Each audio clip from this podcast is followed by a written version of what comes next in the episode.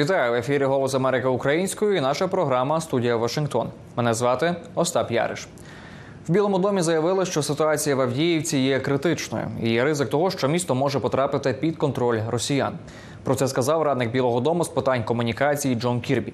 Він прямо пов'язав це із бездіяльністю американського конгресу та відсутністю додаткового фінансування, яке б дозволило відновити поставки Україні зброї та боєприпасів зі США. Можемо послухати цей коментар. Unfortunately, we're getting reports from the Ukrainians that the situation is critical. На жаль, ми отримуємо повідомлення від українців, що ситуація критична. Росіяни продовжують тиснути на українські позиції кожного дня. Є ризик, що Авдіївка може потрапити під контроль Росії. Значною мірою це відбувається через те, що в українських військових на місцях закінчуються артилерійські снаряди. Росія посилає хвилю за хвилею новобранців атакувати українські позиції. І тому, що Конгрес досі не схвалив законопроект про додаткове фінансування, ми не можемо забезпечити Україну артилерійськими снарядами, які їй конче необхідні, щоб дати відсіч цим російським атакам. Російські війська зараз дістаються українських окопів в Авдіївці і починають пробиватися через українську оборону. Ціна бездіяльності конгресу очевидна і лягає тягарем на плечі українських воїнів. Нам потрібно, щоб конгрес без подальших зволікань ухвалив законопроект про додаткове фінансування питань нацбезпеки.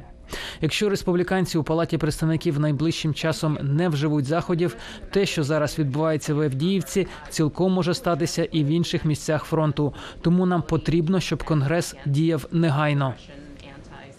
Тим часом у палаті представників тривають обговорення допомоги Україні та міжнародних партнерів. Законодавці вирішують, чи голосувати за документ у такому вигляді, як його погодили в сенаті, чи вносити до нього поправки і відправляти на повторний розгляд. Із настроями законодавців від обох партій знайомилася наша конгресова кореспондентка Катерина Лісунова. Пропоную послухати позицію законодавців далі. Well, certainly, I don't think the way that the Senate. Я не думаю, що законопроект у тій формі, в якій його прийняв Сенат, пройде палату представників. Принаймні, саме такі настрої зараз. Одним із питань, які нині обговорюються, є видалення із законопроекту пункту про необоронну допомогу як для Ізраїлю, так і для України. Особисто мене влаштовує допомога Україні. Я хотів би, щоб вона була зосереджена на військовій техніці.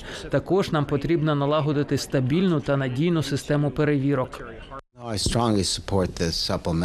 Я рішуче підтримую цей законопроект. Це ймовірно наш останній найкращий шанс належним чином профінансувати боротьбу в Україні та Ізраїлі.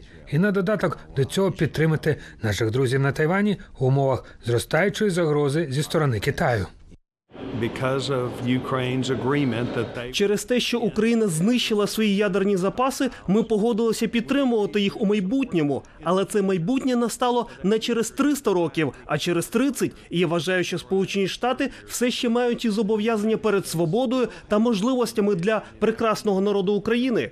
Отже, я думаю, що станеться далі.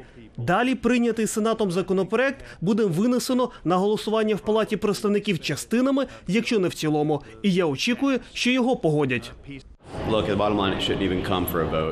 Суть у тому, що цей законопроект не мав би навіть підніматися на голосування. Немає причин, щоб ми захищали кордони інших країн, якщо ми не можемо захистити власні. Ми не побачили у жодної військової стратегії у Зеленського та його команди. Ми вже витратили 114,5 мільярдів доларів, частина з яких пішла на корупцію. Вони не провели 100% аудит. Вони не показують нам, який у них військовий план. Я не бачу, як це вигідно стабільності, і я не підтримую далі виділення жодної копійки для України.